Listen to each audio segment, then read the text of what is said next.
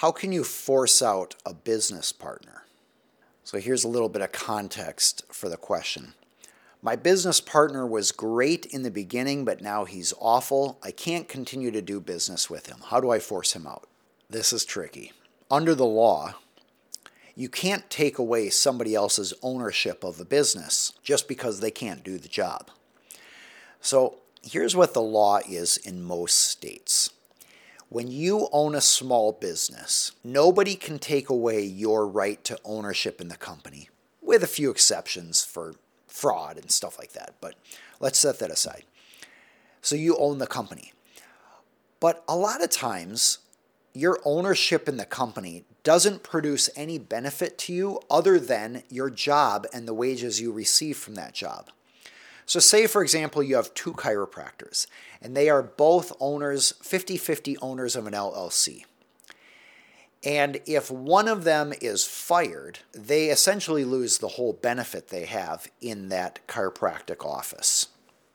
They would also stop working there, and so it would probably generate less proceeds. But let's just say that the main benefit of this small business is the wages you get from the job that you're able to work.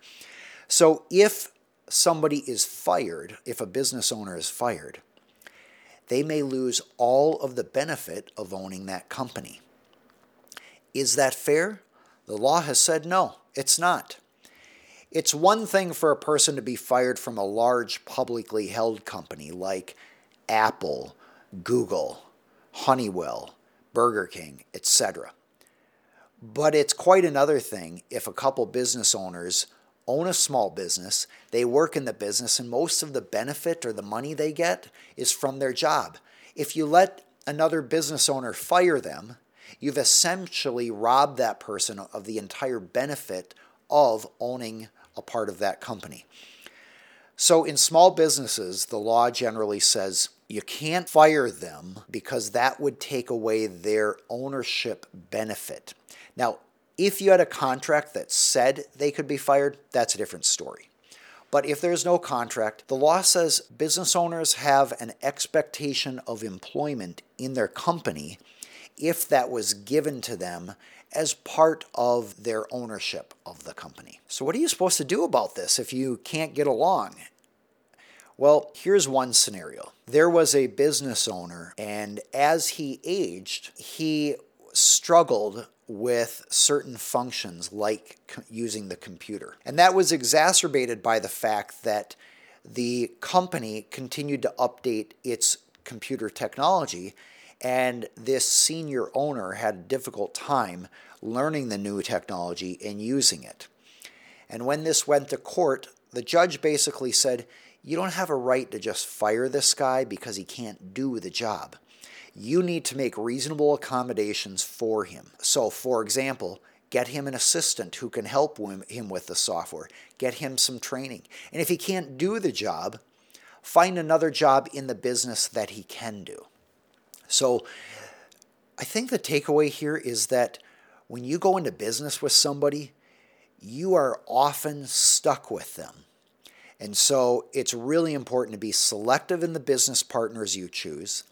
And then also to have in writing an agreement about how you will separate later and how you will handle different scenarios.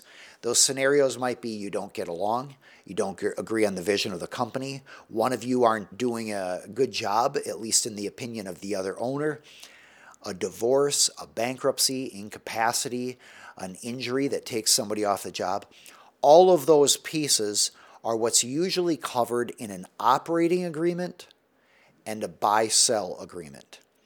So, when setting up an LLC or a corporation, you usually have agreements among the owners about how to handle all this stuff.